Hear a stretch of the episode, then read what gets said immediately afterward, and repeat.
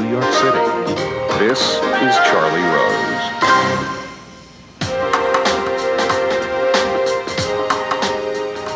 It was high political theater. It was interesting psychology. It was as much about motivation as politics, but politics were certainly involved. Congressman Anthony Weiner admitted today that he had lied about sending explicit messages to women online. Speaking earlier at a hastily called press conference, he explained his behavior. In addition, over the past few years, I have engaged in several inappropriate conversations conducted over Twitter, Facebook, email, and occasionally on the phone with women I have met online. I have exchanged messages and photos of an explicit nature with about six women over the last three years. For the most part, these, these communications took place before my marriage, though some have sadly took place after.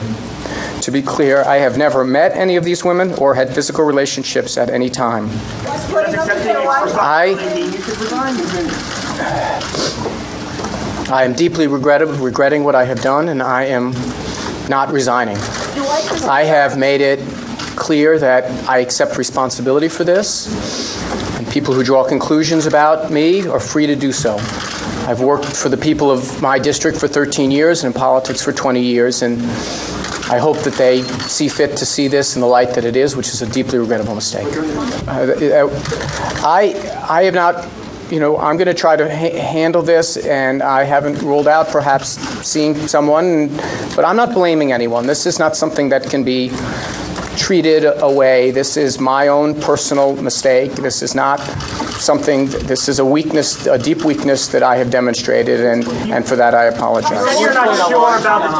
House Democratic leader Nancy Pelosi has called for an ethics investigation Joining me now, Mark Halperin of Time Magazine, and from Washington, Roger Simon of Politico. I am pleased to have them on this program.